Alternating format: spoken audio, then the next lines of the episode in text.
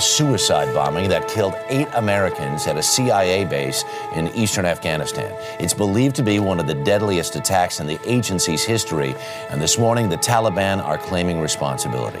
CBS News national security correspondent David Martin has the latest on this story, and he joins us this morning. Good morning, David. Good morning, Harry. The CIA still has not confirmed the deaths, but officials say eight CIA, CIA employees were killed and as many as eight more wounded. Uh, the bomber apparently just walked up to them on the base and detonated his suicide ba- uh, vest. What he was doing on the base, how he got on the base, whether he was deliberately targeting the CIA or just out to kill Americans are among the many things still under investigation. But one thing seems clear this was the worst single loss of life for the CIA since 1983 when a truck bomber blew up the American embassy in Beirut. As far as we know, eight employees of the CIA had been killed in Afghanistan prior to yesterday's uh, bombing. This uh, base that they were working out of, not so far from Khost, which is that area around North Waziristan, which is a Taliban hotbed in that border area between Afghanistan and Pakistan. What would the CIA have been doing there?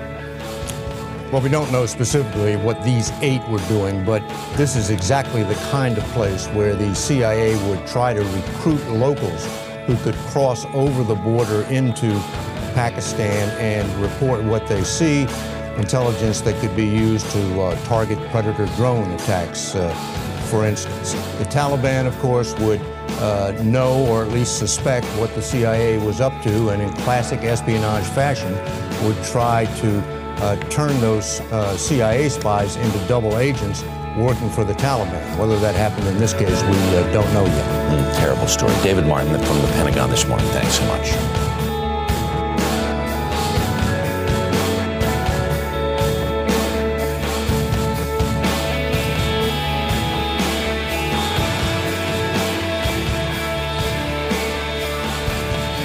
Welcome to the Global Recon Podcast. I'm your host, John Hendricks. I have Andrew Cousins on with me today, and uh, Andrew served for several years in the United States government in uh, different capacities. Uh, first, uh, doing some border work, and then later doing some counterterrorism work. Uh, Andrew, how's it going, brother? Doing well, man. Thanks for the invite. Yeah, I appreciate you coming on. Um, so you've done a number of things in your career. Um, you no longer work for the government and you've uh, written a book, and you know we're going to get into all of that. Um, can we start in the beginning and talk about what motivated you to join the security services? Yeah, for sure. Um, I uh, I wanted to follow. I think primarily in the footsteps of my father. He was a uh, um, he was armored cavalry in the um, Korean War era, older guy, um, and uh, it was always my intent to do that, but he had made me uh, promise him that I would go into uh, either OCS or go in as an officer after graduation from college, and uh, um, and that way he would pay for college. It was kind of like a little trade off, you know. He'd pay for college outright, um, do what he can to pay for it, but uh, um, so I'd have a degree. But um, if I did that, then I could kind of get what I wanted to get on the back end of it. So um, leaving um, about to leave college senior year happened to coincide with the boom of all the agencies hiring, meaning um, FBI, DEA, uh, ATF, uh, you name it. They were all kind of, um, you know, doing a major hiring boom, and they were um, having guys in uh, to the academy, you know, with just about a bachelor's degree was all the requirement they had at that point in time. I think it was the late late '90s um, obviously, all that's changed since, right? Um, you know, you almost need a law degree or a political science degree to get into um, master's degree to get into uh, the FBI. So I applied to the gamut of all of those, uh, made it to second phase in FBI, um, didn't get reinvited back for the DEA, uh, got hired by both um, the ATF and at the time it was just customs. It was pre 9 11. So it was just customs, and then Border Patrol was a was a secondary um, uh, agency. It was another agency entirely. Um, and then, of course, uh, once I accepted uh, the job with Customs, that's when 9 11 happened. And of course, all that stuff kind of fell under the uh, Department of Homeland Security umbrella, and they consolidated some agencies. They got rid of some agencies. And of course, the consolidation that affected me was Customs slash Border Patrol or CBP. Um, so you ended up yeah. kind of rolling into that? Yep. Yep. And uh, that was also an exciting time there as well. Um, and it happened, probably important to mention, I missed the ATF. I, I, I, didn't accept the ATF invite, but that was right before um, David Koresh and uh, Waco, uh, Texas. You can mm. remember the ATF was, was repelled heavily on that uh, raid there. So right. um, I feel like I kind of dodged that bullet. But um, when I went in there, they were they were standing up a bunch of new uh, units, um, including uh, obviously air interdiction, uh, BORSTAR. Uh, I believe BORTAC was already in existence, but they were expanding BORTAC. So it was just a time of uh, great excitement um, in that agency. So, so um, I like to talk about some of that um, First, if we can start with, can you describe a little bit of what the aerial interdiction stuff was like or consisted of? Yeah, so uh, obviously aerial platform based stuff. Um, a lot of the uh, pilots and crews uh, that worked that side were, uh, you know, in uh, either fixed wing or rotor wing aircraft. A lot of them were out of the border um, stations. Naco station was one, Southern Arizona, and then of course uh, Fort Huachuca was another. Um, a lot of A stars, you know, I think a, a Black Hawk or two. Uh, so basically, light and medium aircraft for uh, the purpose of stopping um, the overflights of uh, narcotics, um, either um, in you know privateer flights, um, you know, coming over the border that happen to be American in orientation or whatever the cartels were pushing um, our direction in in, in uh, planes or, or, helicopters, mostly mostly planes. Uh, at that point in time. So, if you know, let, us say for example, if you can talk about it, you know, if you guys like intercept a aircraft coming over, how does that work? Well, usually, uh, you know, you you know try to uh, radio uh, the the pilot of the aircraft that was responsible for the incursion. If that didn't work, um, you could always call Air Force assets, and Air Force assets would try to force the plane to the ground. But you basically just track it to its location um, whether it was um, its final location or whether it was an area where they started dumping uh, uh, their payload, so that whatever narcotics they had on board. So it's kind of like a uh, mousetrap uh, type type scenario. Right, and the, the cartels they're pretty creative and and in some ways innovative in how they attempt to smuggle things across the border. Oh man, um, like nobody else. You know, that's what happens when you got lots of money to spend, right? You got uh, all kinds of funding. You can find new and exciting ways to to do um, whatever it is you want to do. So, can we talk about what exactly BORTAC is?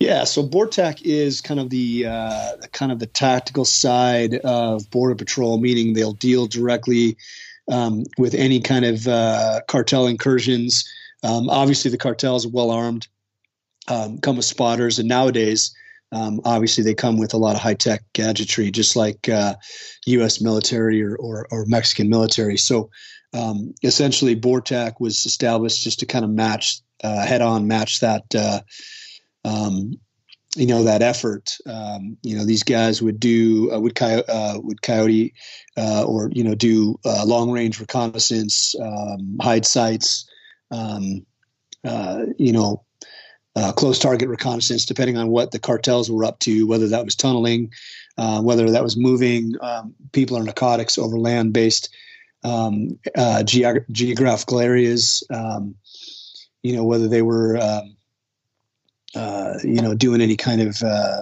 um, operations within a within a town or around a metropolitan area. That's kind of where BORTAC would become involved, and and you know these guys were usually the tip of the spear for that kind of stuff. Yeah, I was in um, this summer. I was in Israel, and um, a buddy of mine, he um, he's British, but he's lived there for about 20 years. Served in the army um, in a special operations unit, and um, I done some bouncing around. I, I, went to Jordan for a couple days, and I came back, and um, we were in Tel Aviv, and we were having breakfast, and we were just talking about different things, and he he had like a buddy who worked uh, border security. Um, and he was telling me that so in Jordan, all, all, over the Middle East, but I think they're predominantly in Jordan. Is a, a nomadic tribe of Arabs, and they're called the Bedouins. And um, yep. one of these yep. tribes uh, apparently were big drug smugglers uh, between Jordan and Egypt. And um, and he was telling me that the uh, Israeli security or, or, army unit that was there, um, you know, they're getting into like gunfights with these guys, and they they killed a couple of them and they recovered their bodies. And these guys had like night vision and, and suppressed, you know, rifles and, and all this stuff. And it's, it's just kind of uh, fascinating to see what, what people get their hands on when they're doing some of this uh, illegal activity. Oh yeah, man! Like I said, that's the key uh, component. There is the funding that the cartels have, so they'll spend their money um, on whatever it takes to give these guys the advantage. So you got, I mean, high end uh, encrypted comms, um, you name it, they're going to kind of come at you with it, and uh, it's it's interesting. You know, a lot of the cartels are pretty well trained now, or have um, components of uh, you know Guatemalan special forces, what have you. But uh, you know that BORTAC no slouch, slouch unit. These guys have a lot of um, former uh, seventh group guys, guys that have operated in the uh, Central and South America and stuff. So they're they're quite used to the uh, the lifestyle. So it's uh, you know it's just a kind of a chess game out there. Right. So you've um you've done the area interdiction. You worked with some of these other groups there, and then um you've also done some security work for the Olympics. Um, there's a lot that goes into security for such a huge event like that. Um, can we talk about what that was like working on that? Yeah, yeah, that was the 2002 Winter Olympics, man. That was uh, for me, it was uh, Snowbasin, um, you know, just outside of Ogden, and it was the um, the first time since 9/11 we hosted a, a, large scale event. So at the time, I didn't know, but there was an organization called the NSSE. I believe it stands for National Special Security Events, and it's a kind of like a task force they put together. So at the time, it was a hangar. Um, in Mountain Green, which kind of is a small community that faces the mountain, that faces the Super G event that they were um, conducting, obviously at uh, Snowbasin for the Olympics. And um, within that 16,000 square foot hangar, man, you had, uh, gosh, probably like eight agencies um, at the time, which didn't all pl- play well nice to with each other. Uh, FBI, Secret Service, um, uh, CBP. Uh, man, I could go on and on. And everybody kind of kind of shared that command center. Um, had to uh, work off of each other's uh, com uh, comms channels or or you know kind of deconflict at that at that from that point and then of course all the agencies helicopters um, use the landing pads there as well so um, at the time we were doing helping with communications bringing communications equipment up to the top of the hill so that they could get those uh, intertwined with the existing communications for the mountain and then we were also doing um, uh, overflights, uh, security overflights, and then the establishment of um, hide sites. Uh, and there was some, obviously, some big names there. Um, you know, at the time, uh, I wasn't involved, but uh, the CIA was there with um, their folks, FBI, HRT. Um, I believe there were advisors from um, JSOC at the time because nobody wanted anything to happen on American soil right. Uh, post nine post nine eleven, right? So um, everybody was invited to the playhouse, and it was kind of a interesting interesting time. But um, the NSSE is what kind of gave me my springboard into um, doing some counterterrorism work because meeting those guys, a lot of them, um, you know, they were pretty seasoned uh, operators and guys that spent a lot of time downrange, and of course, um, you know, in DC in the Beltway. So good uh, good opportunity to network for sure. So, how long was it after that uh, Olympics that you then moved away from the border stuff? So I did another uh, did another year, and then decided I wanted to work um, closer to home, and I really enjoyed uh, the community in and around Boise. Um, ended up doing some aerial based uh, wildfire stuff um, kind of moved into the uh, um, uh, the fire rescue, uh, urban fire rescue arena too, trying to keep my medical quals current and then kind of raise them up a little bit. And uh, in the meantime, um, I was still applying um, to different jobs, different federal jobs that were available in and around uh, the Idaho, Boise, Idaho community. Um, and it was when I got an invitation to apply uh, to an OGA program that actually I hadn't heard of before at the time, but um, it was, uh, you know, obviously doing stuff overseas, uh, working with, uh, uh, you know, um, kind of the uh, intel collection side for for OGA, and um, and that's kind of how I got my my foot in the door there. Yeah, I think for the most part, probably around those years and the the previous years, um, that that particular group was relatively unknown um, to the public anyway. Um, yes, definitely. And then, of course, you know, within the last fifteen years or so, things happen and, and things come out or whatever. But um, so, you know, doing that that type of work is um, is important and is vital to national security. Um, the other day, I'd I'd come across some articles online on like I think they were like mainly conservative based platforms. Um, I, kind I kind of pay attention to everything a little bit and just see what people are talking about. And there was just um, I, I saw I had seen a couple of articles and then I seen some people I'm friends with on social media sort of supporting it and backing it and and basically they were just admonishing the intelligence community and um and just bringing and then you know when I I'd written a couple comments and all they're doing is just talking about you know a couple of negative things that had happened over the years. And obviously there are some uh, legitimate criticisms but um, I, I, feel like a lot of the successes uh, aren't spoken about at least publicly. And um, I, I, thought it was a bit unfair um, because a lot of people who work in the intelligence community uh, sacrifice a lot uh, time with family um, and and their minds and, and, their bodies and you know people get killed and things like that. Um, so I'd like to talk about the um, the importance of having um, you know security teams and, and intel folks uh, in, in, some of these places around the world uh, that you've been as as important as it relates to national security yeah, you bet. I think after 9/11, all the kind of the gloves were off with that, and they needed to kind of double, triple um, their ability to collect intel on some of the hostile environments. You know, in the past, um, you know, the security profile was pretty pretty slim, and um, a lot of these guys uh, would go places, um, you know, because they're coming from the Cold War era, where a lot of these guys would operate uh, autonomously. Um, but there was some degree of uh, mutual understanding. But as soon as you had you know, mix in Bin Laden and, and uh, Saddam Hussein and um, what have you, you know, you're operating in a very hostile uh, region that is essentially looking to not only take out, um, you know, the American military or what they considered uh, the intelligence assets um, for organizations like OGA, but um, you know, take out any Americans for that matter.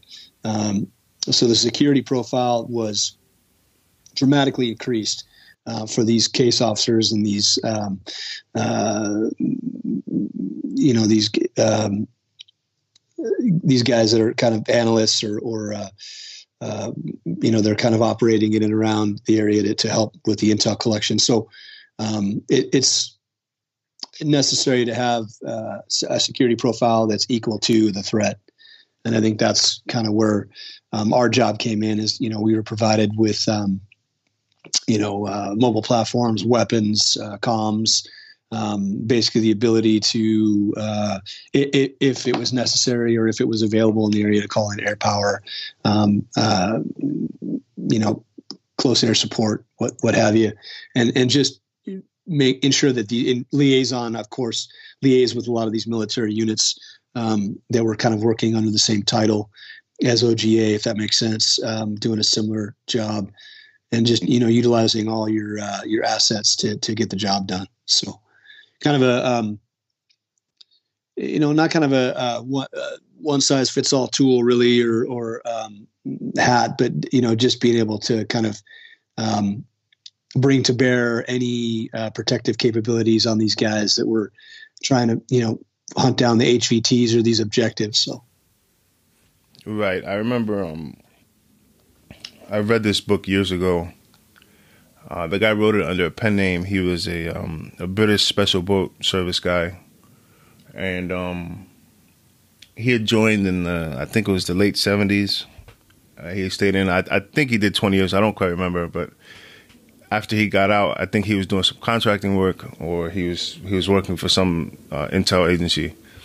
And um, in the book, he talked about how he had worked Northern Ireland, and a lot of British special forces, um, they'll break off from their units for an extended period of time, and they'll attach to a special intelligence detachment that they worked Northern Ireland, and they would do basically undercover stuff, you know, intel gathering, and um, at times they, you know, they would get into gunfights and things like that. Um, but one of the things that he spoke about that made it possible to um, to do that kind of work is that they looked like the people who they were targeting and going after. Right. And he spoke about um, how he was in Iraq in the early days of the Iraq War, and he was doing some undercover stuff, some kind of um, you know reconnaissance, like low profile stuff, and it was much more difficult, not because he didn't know how to do it, but just because he stood out so much. Um, and I, I, think that's probably part of the difference in the need for security in, in some of these uh, hotspots.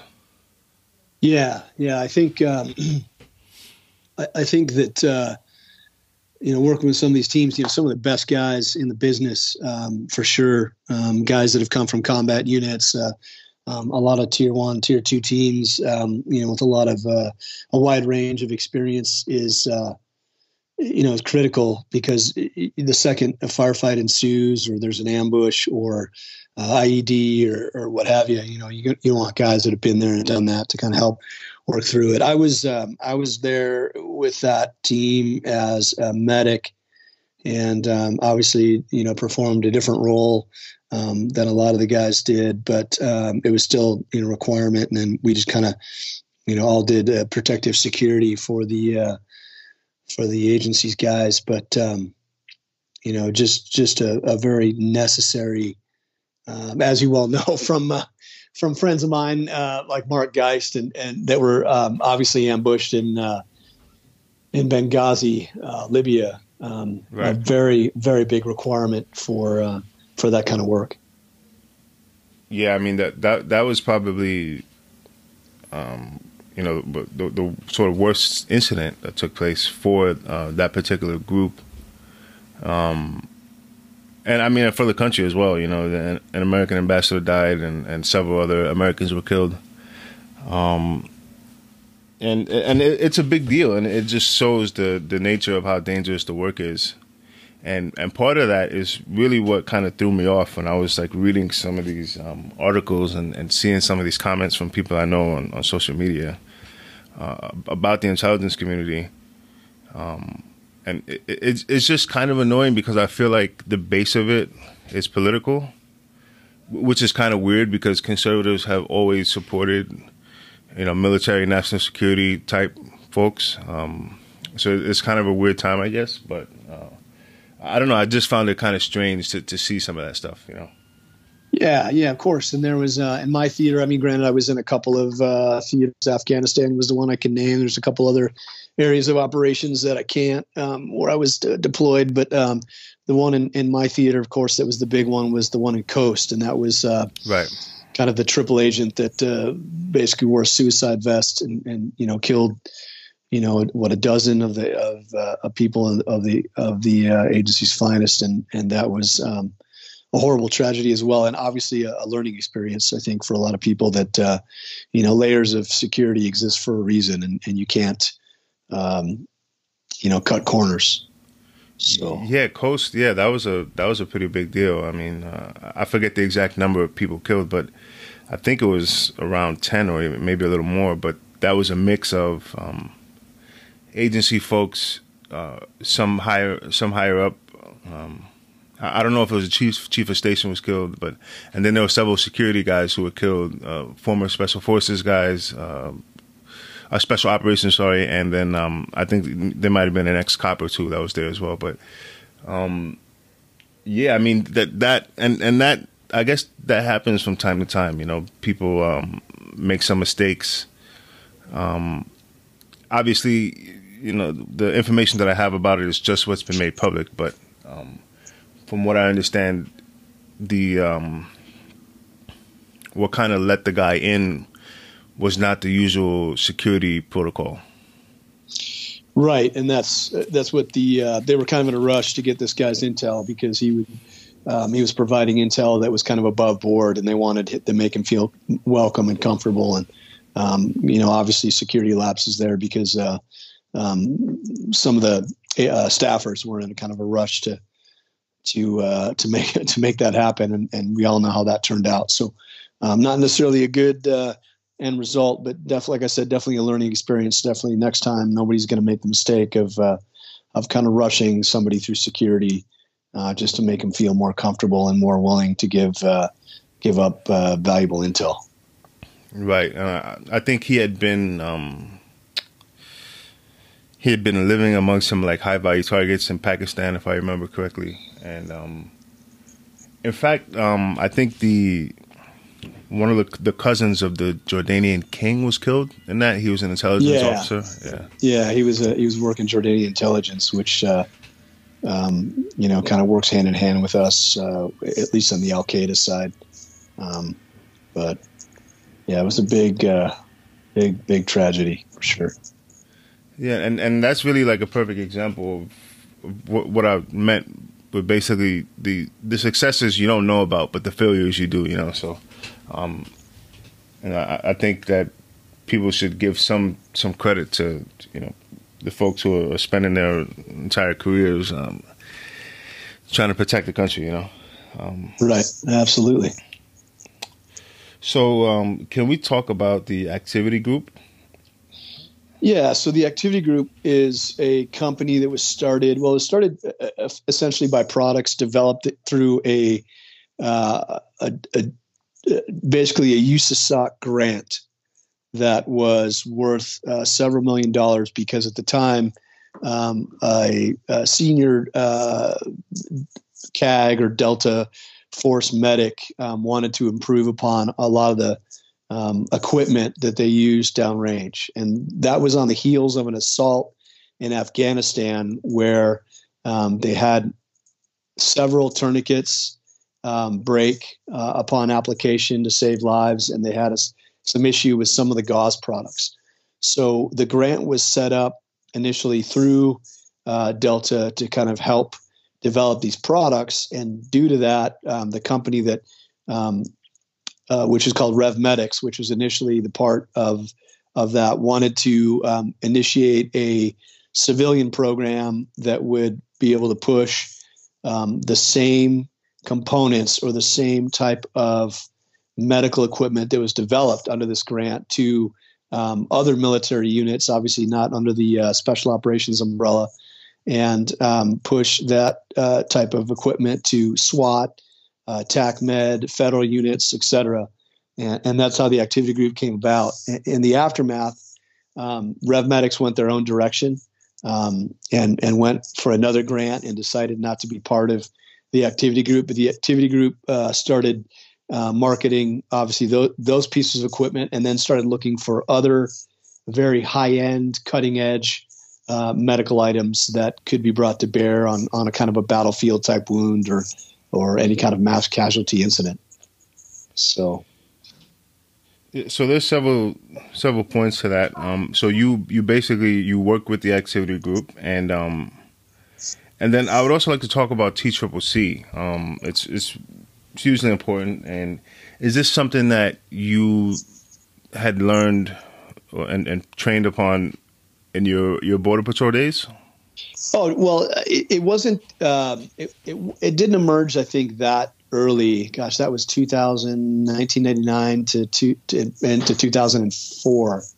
So that was uh, that was still pretty early in that. Um, you know, I, I, think at the time that a guy from uh, Delta had just developed the CAT tourniquet in 2001 to improve upon a cravat, if you can believe that, which was still being used since uh, the Civil War or, or, even earlier as a tourniquet measure. But um, ah, right, teacher, right, right. yeah, but T Triple C kind of came online shortly afterwards because of the uh, of the army, uh, big army, noticing the amount of battlefield um, casualties that, that had come about simply from extremity hemorrhaging and you know stuff that could have been easily preventable you know on on site um, obviously what we know now through self aid or buddy aid um, without needing an actual medic to intervene and uh, that kind of set off a firestorm because um, they were in a rush to develop equipment to support that and uh, essentially really get this program um, homogenized and pushed out to every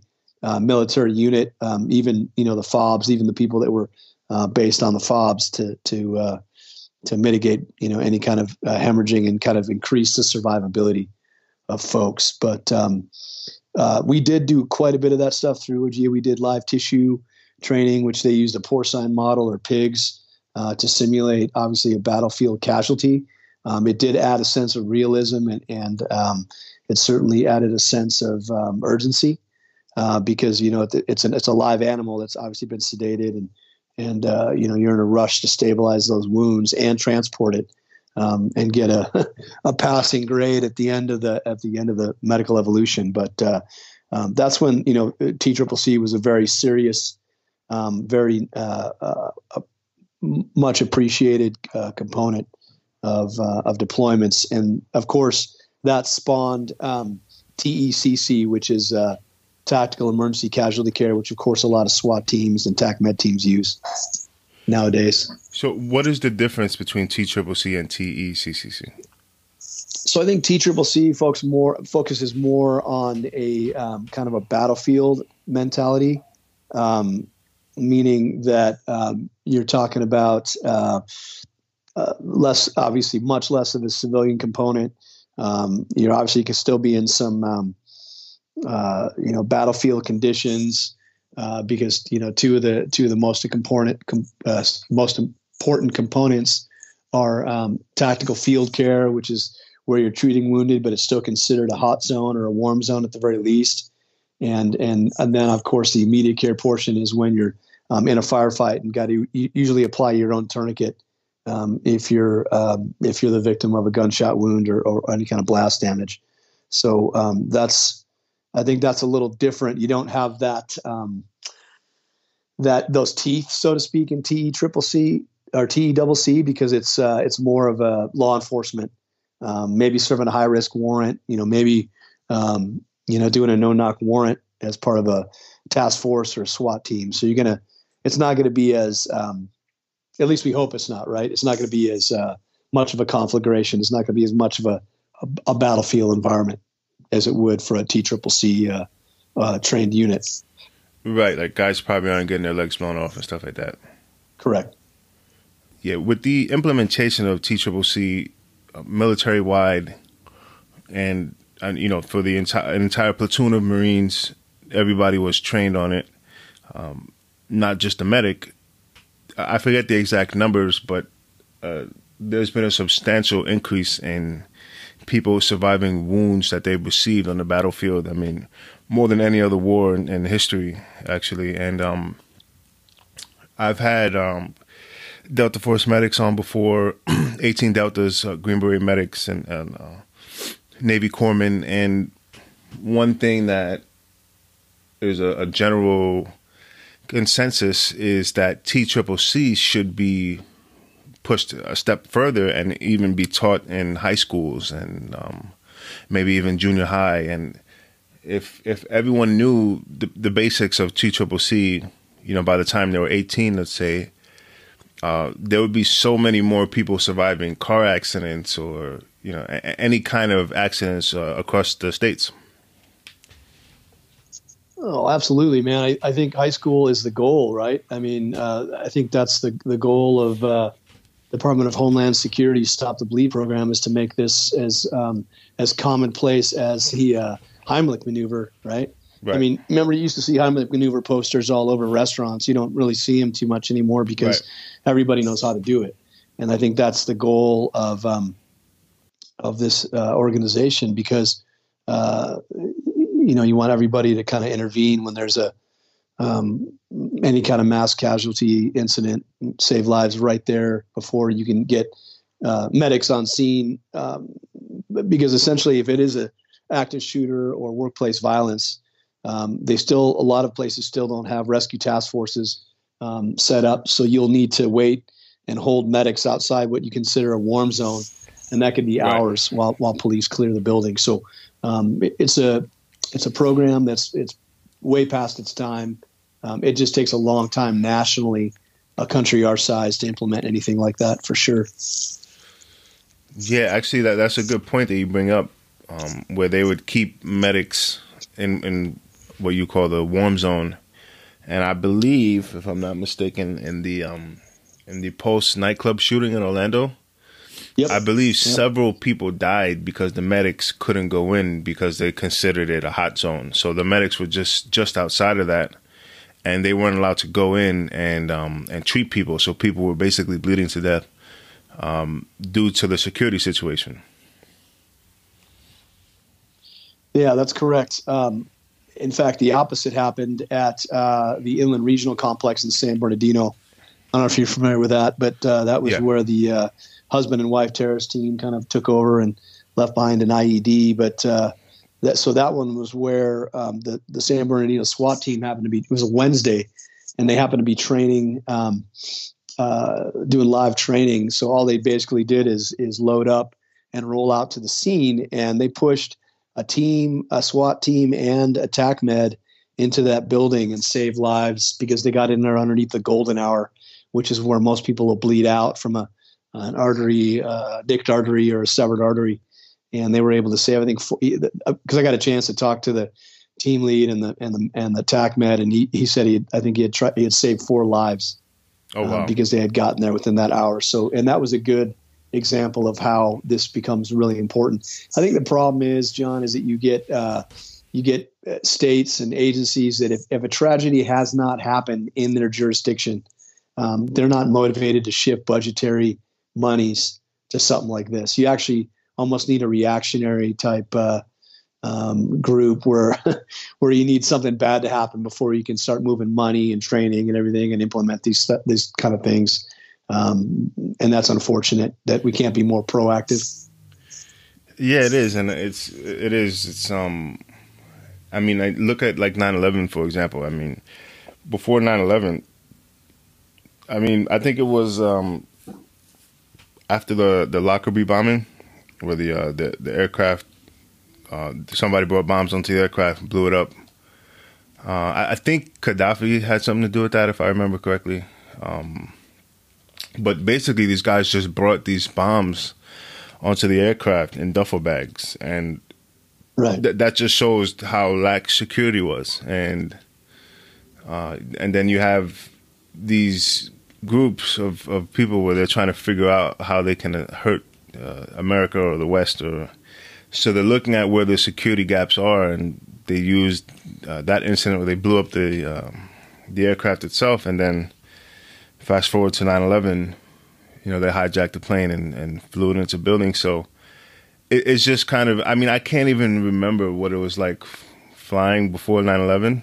Uh, you know, yeah. now you got so much security, and um, it's funny. Um, are you familiar with uh, Bill McRaven? Yep, I know a little bit about Bill. Yep. So he, uh, longtime Navy SEAL, was a JSOC commander at a point. Yep. Um, did a lot of work in the national security realm, and he put out a, I think his second book, and I just finished it.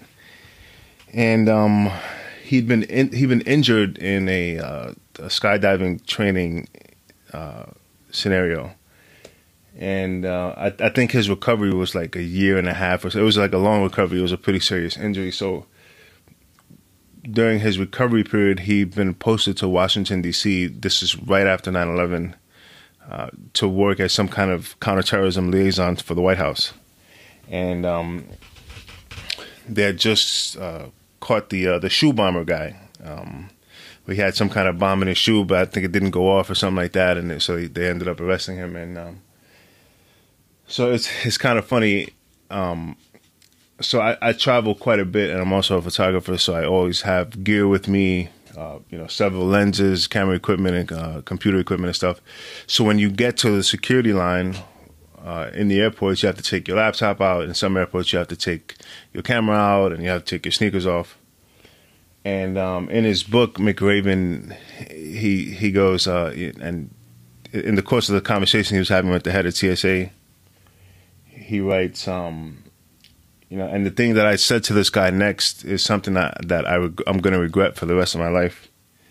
And he basically had come up with this idea that people can detonate explosives through their laptops.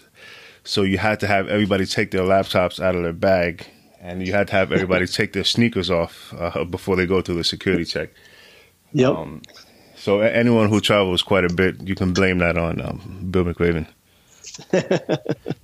yeah, sounds about right. But uh, everything is always over uh, emphasized when it comes to the government. You know, we're still waiting for TSA to catch to catch anybody noteworthy, right? Right. So. Right.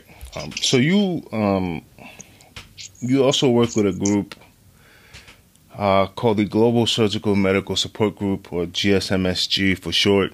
Um, yeah. They are a group of fantastic people. They do really good, uh, selfless work. I know um, Aaron Epstein. He's the uh, the head of the organization. Uh, I believe you know him as well. Um, so, what what kind of work have you been doing with the GSMSG? So right now we were doing um, we were trying to do some um, logistics for them uh, to get vehicles in one area of operations. Um, I missed this uh, last missed this last trip uh, to uh, the Iraq uh, theater because of uh, some family stuff, and of course, I was uh, getting my um, working dog spun up as well. So that was a uh, kind of a, um, a factor in, as well. But they um, essentially have a couple of components. They have a training arm that helps train medical and other important information uh, to the indigenous uh, militaries that exist there, and um, including medical, uh, obviously, but some tactical. And then they, of course, they've got uh, doctors and, and corpsmen and nurses that help um, uh, kind of work with the indigenous populations that have been disaffected by the war. Um, and are still kind of under the thumb of ISIS, uh, suffered injuries or permanent injuries or maybe health effects.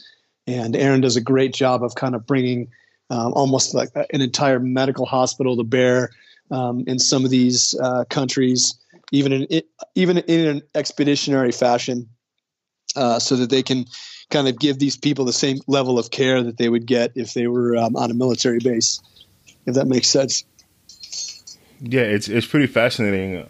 You know, I was talking to, I was talking to Aaron, and um, he had worked in the, in the government in some capacity, and then he goes, one day I just decided I wanted to be a doctor.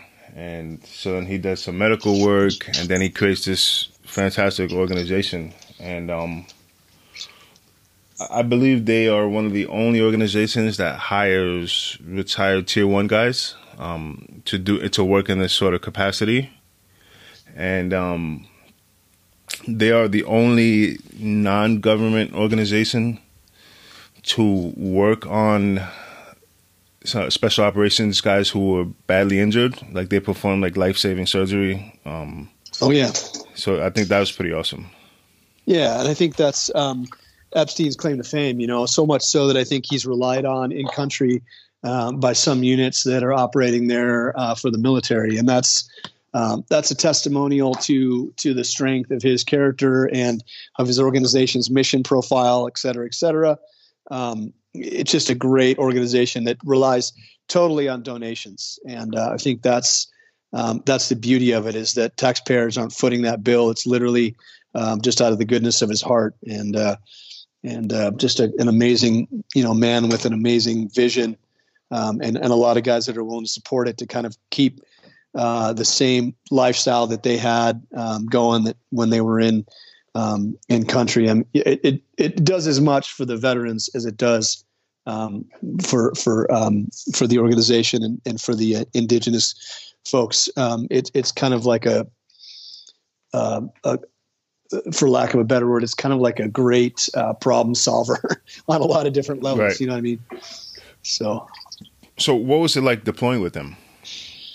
So uh, it, it's just it's it's run professionally. I mean, it's a lot like when I deployed for OGA because essentially, uh, you know, you um, you, you you depend on kind of your own monies to get in and out of there um, by commercial aircraft. But once you're on scene, um, you know, the guys in the uh, units that are training all the indigenous personnel are going to kind of support you um, the way they have, um, you know, through their uh, particular special operations units, meaning that, you know, kind of watch each other's back, pick each other up, um, uh, drop each other off, uh, you know, just kind of do everything a, on a kind of a covert until you're on, um, for example, in this case, until you're on um, uh, Peshmerga's uh, uh, base in and of itself, uh, or within um, uh, their compound, you're gonna, you know, kind of, so you're gonna be self-contained and kind of keep each other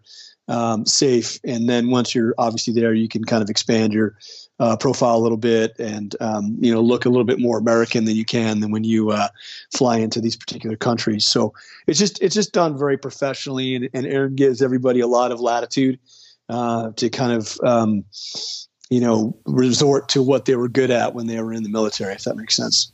Yeah, yeah, um, yeah. They're, they're, definitely good folks. Um, I've had Aaron on the podcast twice, and I've had a a former Navy corpsman on who had deployed with them.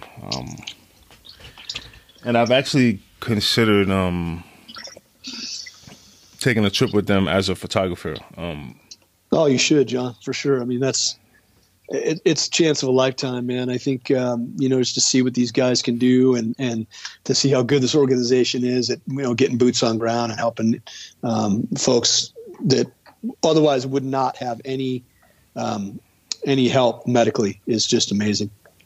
Right, and and obviously the most important factor of that is helping people and, and teaching people who are affected by ISIS and, and the security situation. But from a from a photographer standpoint, I think it would be incredible to be able to capture what some of that interaction looks like, um, you know, through photography and, and, and images, and uh, kind of show that to the world. You know.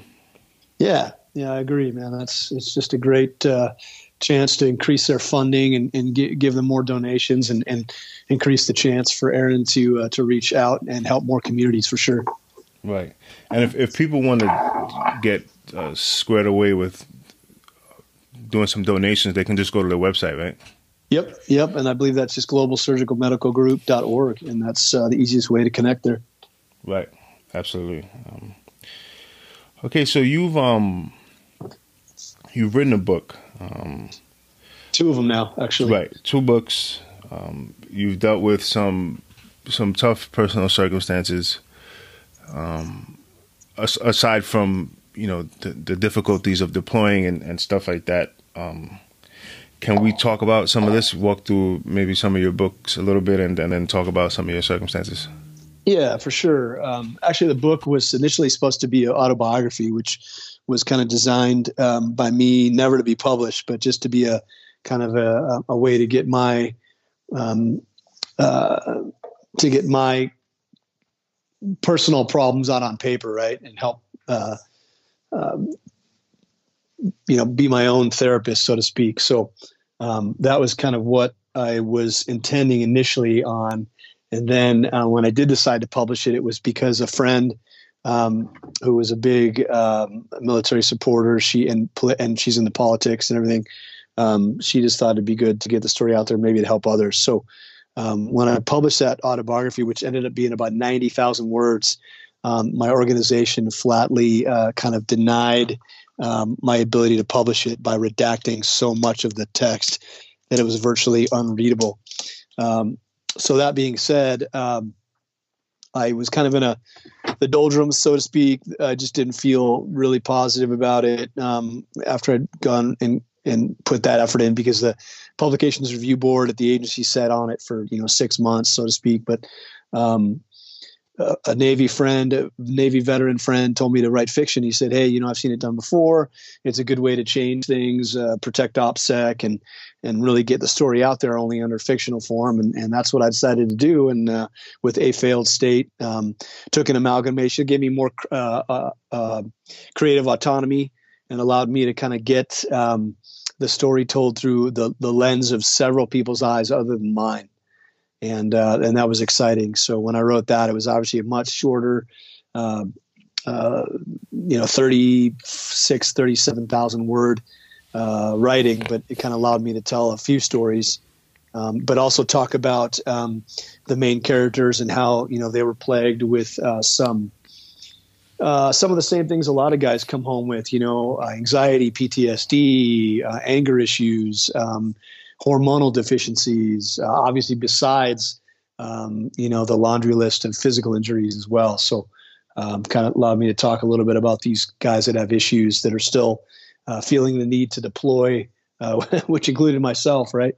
Um, uh, just to kind of keep their heads about them, and um, that's what they do best. That's what they love to do. It's what they know. To them, it's manageable stress. The battlefield is, uh, and so that was kind of what the gist of the first book was about you know, sure, it had some uh, action in there, but it, it, talked about some characters that were based on real guys, uh, either on my team or other teams, and uh, and and just really uh, you know dealt with some issues and um, pretty well received. Like I said, uh, um, a case officer, a former case officer named Mike Baker, uh, who worked for the agency, he brought it on to Joe Rogan and mentioned it, and it kind of took off from there and, and and sold a whole bunch of copies and and actually just doing the Audible for that book right now. So a failed state nice. should be available on Audible here soon. But um, are you, and then are you narrating for it? I, I started to, and I, I got about I got about three or four chapters in, and decided I hated the sound of my voice yeah. so much. yeah, right. That I that I just didn't want to proceed. But uh, um, so I, I, ended up kicking it over to uh, to a, a, guy that sounded a little better on uh, on over recording. But um, uh, I did do a little bit of a, like a 10 minute uh, uh, podcast ahead of it so that uh, um, I can kind of discuss the book and future books and stuff like that. And people can actually hear my voice uh, for a little bit before the, uh, before the, the narrator takes over. Um, but yeah, and then decided that it was a book that deserved a trilogy. Um, so the second book called Relapse came out, um, continues the, the saga of some of these characters, Damien and Loki, and some of the guys that are um, that are on these teams, and uh, there'll be a, a, third book coming out as the conclusion of the trilogy, probably in the next year or two, I would think from now. But uh, yeah, so just kind of a, a good uh, a good way to kind of tell a story and and also maybe touch on some very sensitive subjects, right? Like PTSD and, and guys that are dealing and struggling with a lot of stuff at home. Right, and it's usually I mean, if you look at like previous wars, you look at um, World War One, World War Two. They were super kinetic, and so many people were killed. And I mean, there were battles where thousands and thousands of people died on on right. all sides. Uh, but for the most part, I mean, the the wars didn't last too long. I mean, so then you fast forward to the and and there's difficulty in that, right? And it's difficult to be in a battle where twenty thousand people were killed. Um, and so then you and then you fast forward to the wars from today, where they are kinetic. There aren't as many people dying in a single um, battle, but it's right. it's such a longer war. So it and such a smaller number of people are fighting this super long war. So it really, it's really tiring out people, and people are getting burned out. Um, mentally, yeah, yeah, mentally, Definitely. physically, yeah. you know, just constantly deploying. And um, there was a former uh, Delta Force uh, operator. He he talked about this on a I don't remember if it was for a podcast or a show, and then I eventually I'd had him on this show, and um, he basically spoke about how it got to like his PTSD and everything was so bad that it got to a point where he preferred to be in Iraq fighting than to be at home in his living room. And, yeah, and that just no, kind of blew my mind. Yeah, I, I, agree, man. Like I said, it's manageable stress, right? I mean, it's uh, it's the kind of stress that um, it, a lot of people who have never been there. Um, well, I got an anecdotal story. You know, I I, uh, I was on a, a transport. Uh, um, OGA transport going in theater with um, an analyst who had never been there, Ivy League educated gal, you know, intelligent, capable, of course, in her own right, but had never served time in a in a war zone. Well, um, you know, they're required to do some firearms training and have to be responsible for a lot more equipment than they would be back in Langley or back in uh, um, the Beltway. And uh, she, you know, happened to um, have trouble managing some of her items and and uh, had a, a, a pistol, um, left a pistol on the aircraft and and um, you know I approached her about it, and uh, she you know politely, of course, uh, to do it as as uh, as friendly as I could, and um, she's like, "Oh, that's not mine," because she she was so embarrassed by the uh, you know by the uh, assertion, but I was like, "Oh, I'm pretty sure it is. I, I think she grabbed it." And, um, you know, she uh, wouldn't take it because she was just so embarrassed that you know that she had to uh, to to uh, account for something that she left behind that was you know pretty important to her survival. And then in addition, I think there were a lot of guys that were boots on ground, analysts, et cetera, for the first time that uh, um, you know first time we had uh, incoming um, indirect fire. I think at the time was rockets. Uh, we're so petrified and so worked up, and a lot of guys obviously had been in theater for so long. You just kind of stand in place or you take a knee because you don't want it to blow it up, blow it off your feet. Um, uh, but um, you know, you're just so used to the, you know, the the ins and outs of war that it's just not um, uh, a big deal to you anymore. And it's the kind of stress, like I said, that's manageable. You, you prefer that stress over trying to pick out diapers at the supermarket, or you, uh, right. uh, you know, over trying to um, become um, uh, you know, a civilian and deal with the rigors of civilian life. So, um, yeah, for sure. I think that's a lot of guys' assertion um, uh, nowadays, and, and why why there's such a disconnect. I think between um, society and, and, veterans. Right. I mean that that kind of thing, being in gunfights, it's more black and white, right? It's like either I survive and you don't, or you survive, I don't, or you know, we both go home and it's very simple. But uh, you know, like you said, just doing some of the daily day to day stuff at home with the family or whatever could could be in some ways more stressful. As yeah. crazy as, as, that might sound to people who have never done any type of um, service or been to a war zone. Yeah, for sure, for sure. And you know, I, I uh, since since you were planning on talking about launching into it anyway, I think you know some of the issues that I had um, contributed to um, the untimely death of my wife. You know, she uh, she had issues with alcohol. She was alone a lot. I mean, geez, I was deployed eight months intermittently throughout the year. Um, raised our three children by herself. Uh, had issues with depression. Um, I came home had issue anger issues. Um, had anxiety. Um, definitely suffered from nightmares, etc. Um, so I think for me, um, I was a contributing factor. I might not have grown that tree that that contributed to her, um, or that that plant that contributed to her uh, death, but I certainly watered it from time to time with my own issues, and uh, you know, and that's kind of how uh, this all this came about. Was at some point um, she felt more of a of a burden or more of a liability um, than an asset to our marriage and and what have you, and um, um, I know a lot of guys suffer that when they came home. And, uh, you know, she suffered it while I was away. So, um, yeah, unfortunate, but you know, certainly um, a, a, a, kind of a cascading effect or or uh, ripple effect from the war for sure.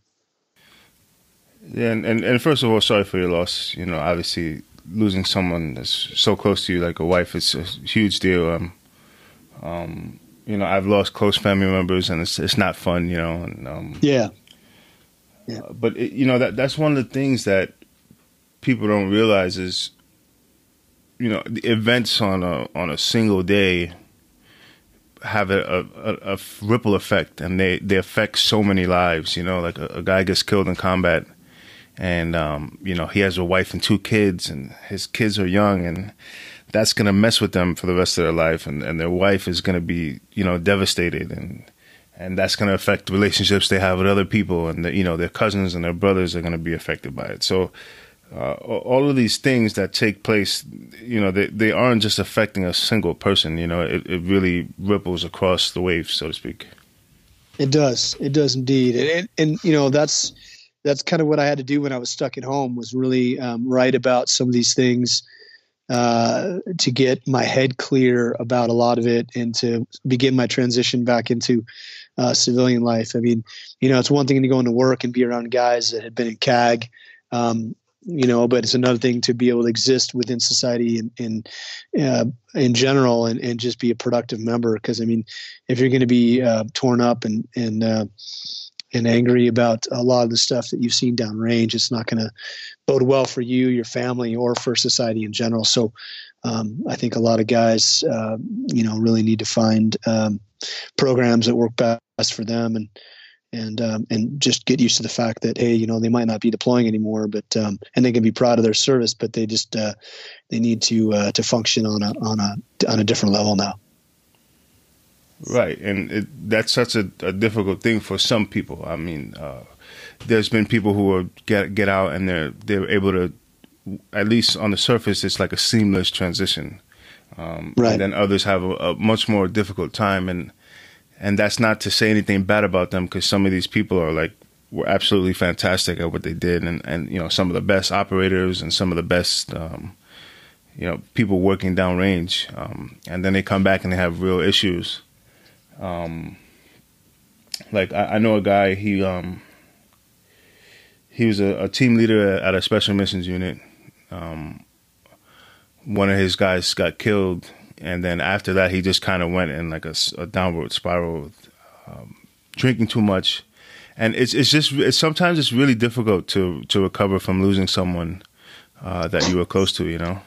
Oh, absolutely, absolutely. I, am the first to admit that. Uh, and I spent probably a better part of a year uh, questioning, you know, my own existence and uh, who I was and, and what this meant for me, my life, my children's life, etc. Um, you know, I mean, that's a part of life, right? I mean, let's face it, that's that's the bottom line. But um, it doesn't make it any easier each time it happens. You know, you you got to process the loss and and um, you know still be able to care for yourself and your family um, each day. But uh, yeah, it's uh, it's not gonna it's only gonna get worse uh, from here is what I tell people that are older, you know, or people that um, have hit a certain age where they're going to start losing family members or guys in their units, or if they're still deployed, et cetera. Um, it's just gonna just gonna keep happening, and um, you know, it's just something like I said that uh, you almost have to live with as a as a component of life. So, right. I mean, that's absolutely right. I mean, you it's it's part of the cycle, right? You live and then you die at some point, and um, yeah. Uh, you know, you like you.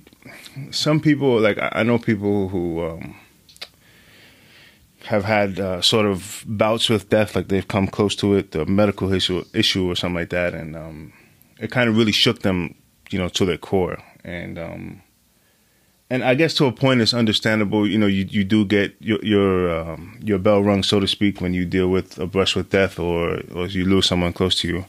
But um, you know, ultimately, it is a part of life, and um, I think uh, most people have a, a fear of death, and um, you know, when when you lose somebody, the the thing that sucks the most about it is like you can never speak to them again. Um, or, or, you know you're not going to be able to spend time with them physically again. So that that's kind of the sucky part about it, and um, and then you always think about the person, you know, e- even years later. Uh, at least I know for me, you know, I, people close to me have passed away, and it's like years later, I, I think about it at least once during the day, you know. Um, yeah. And um, but I think if if you look at some of the sort of uh, ancient cultures that have existed in the world. Um, some of these cultures have had a very different view on death and, and what it means, and um, uh, in many ways, they they celebrate the life of someone who has died versus um, just mourning. You know, so th- there's just so many different ways you can look at it, and um, and I think probably uh, as a society in general, the way we look at it, and I, I don't mean just you and me. I mean just in general. Like it's it's probably not the healthiest way, you know.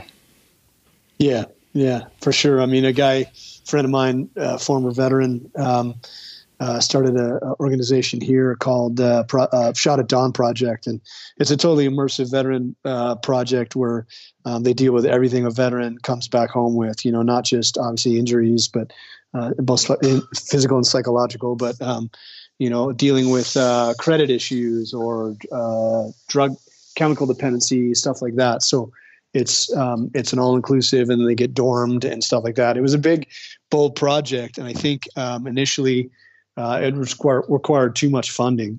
So he kind of uh, scaled it down and is hoping to push it through piece by piece. But um, you know, it's a lot of the ways that the um, the uh, Native Americans dealt with their braves, their warriors. You know, they didn't let them back in society. Uh, initially, they had to do I don't know. Geez, it, I think one tribe did a couple of months. Um, these guys had to kind of go out in the wilderness and forage for themselves and kind of get get to know themselves and and uh, um, you know rely on themselves completely apart from society.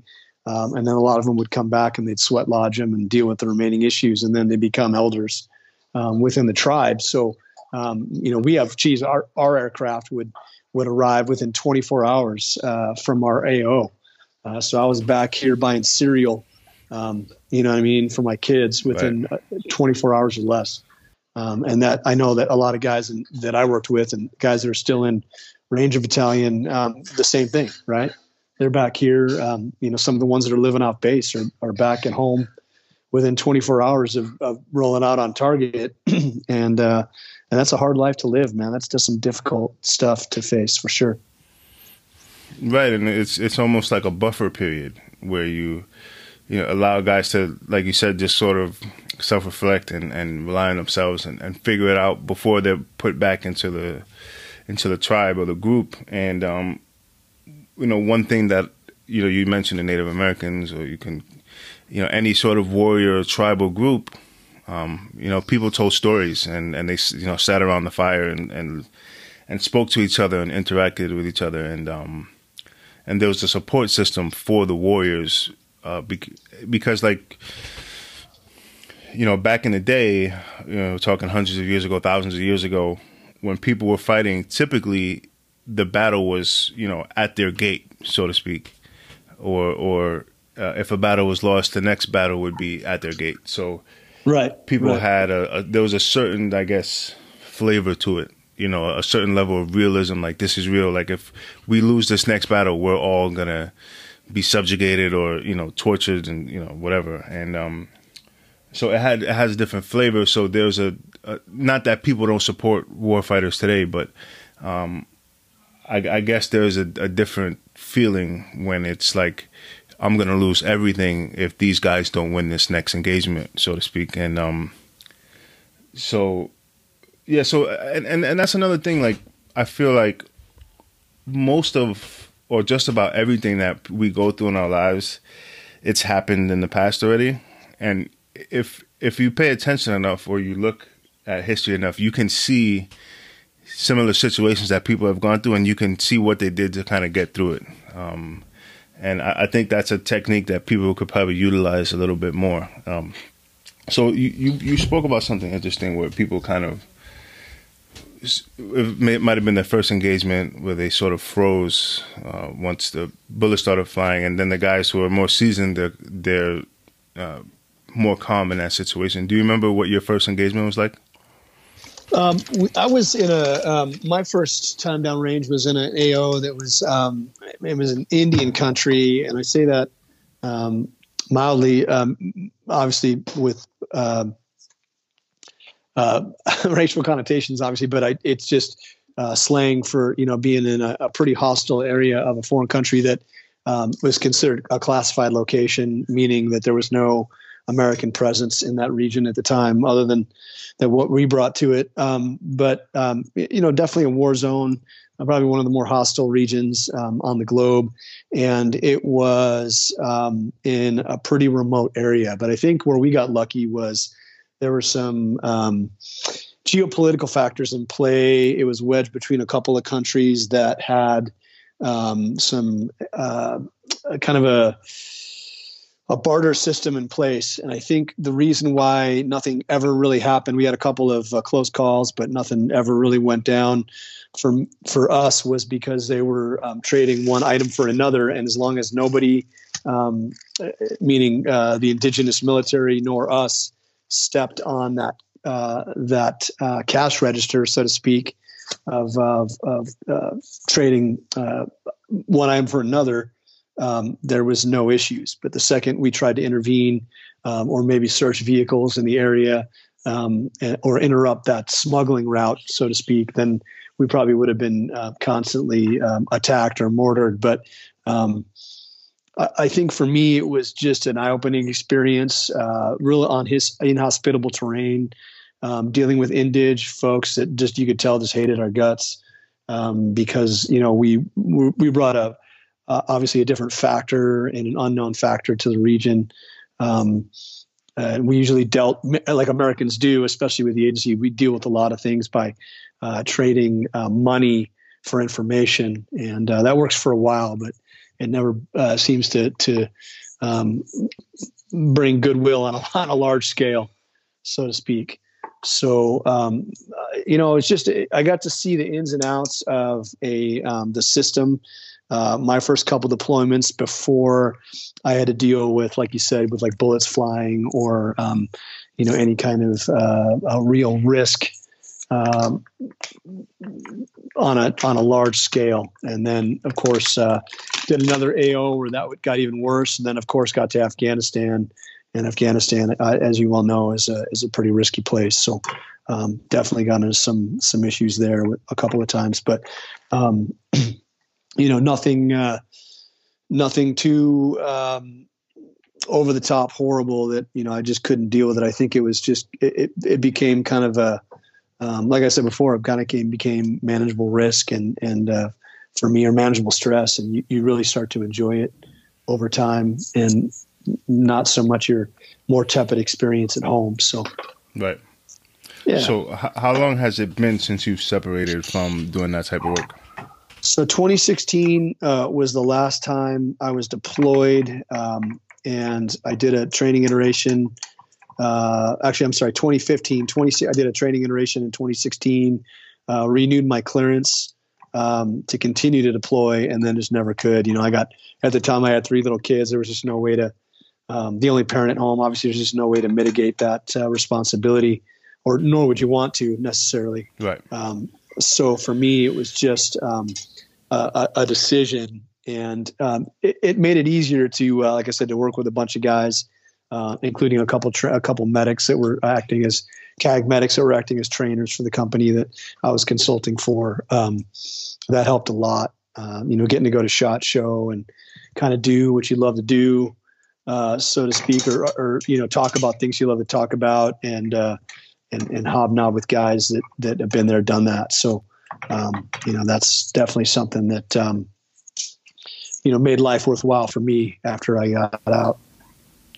So, did you feel like doing some of the writing, uh, particularly the first bit of writing that you did that you never published? You felt like that helped you, like just kind of oh, getting yeah. it out on paper and stuff. Yeah, absolutely. I mean, that that was just just getting the words in front of me and and talking about the hard things. You know, I mean, um, you got to face your own demons, right? And I certainly was a contributor, like I admitted to um, to uh, to problems at home, and and just being able to write that out and see it um, in print in front of you, and know that. Uh, that you really could have done better um, is a good uh, good first step for sure. So uh, I, I, recommend it to everybody, even if it's in the form of a journal. It doesn't have to be an autobiography or a book, but even if you write a journal with the stuff that you're grateful for, um, you know, def- definitely a good uh, move.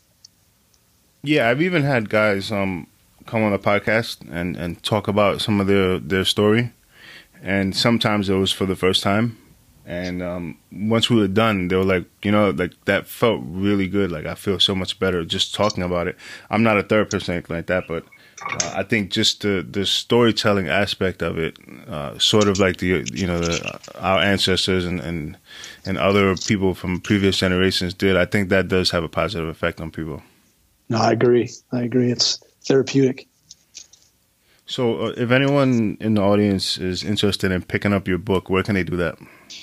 So I've got signed hard copies, um, both uh, A Failed State and Relapse. The Cost of War are available um, at my website, and that's andrewcoussens.com. Of course, my name's a little different than uh, Kirk Cousins, the quarterback, but it's uh, C O U S S E N S. Or they can just uh, you know type it into a Google search. It's uh, the ebook is available on uh, Amazon, Barnes and Noble, Sony, iTunes, what have you. It's everywhere. Um, different ebook platforms. And then, of course, the Audible should be out here within the next 30, 30 days or so for a failed state and be working on the Audible soon for a relapse. But uh, yeah, good story. Like I said, I've gotten great reviews uh, from guys both in the military and military wives, as well as some civilians that know a little bit about um, war and what have you. It's not just a shoot 'em up, although it has those components. It's got, uh, like I said, a lot of depth of character in there. So. And if anyone is interested in uh, keeping up with you on social media or anything, where can they go to do that? So the best place, um, and I think where I get the most engagement is on Instagram, and that, and that is a failed state novel. Um, I post a lot of pictures of guys that are still deployed, uh, myself, um, you know, doing some consulting work, what have you, as well as um, uh, friends of mine that I've met along the way through Shot Show, and um, you know, we've met uh, a lot of great folks uh, and pr- people you probably are familiar with, like Tu Lam and Tim Kennedy and yeah. what have you. So a lot of great guys that um, you know haunt uh, haunt the uh, the uh, halls of Shot Show there, and and uh, have have some great projects themselves going on. So um, just a just a great bunch of guys, and, and I got a chance to, like I said, meet and hang out and, and uh, take some pictures with them, and, and hope potentially train with them and stuff like that. So. Um, that's a good place to go under uh, Instagram. Awesome.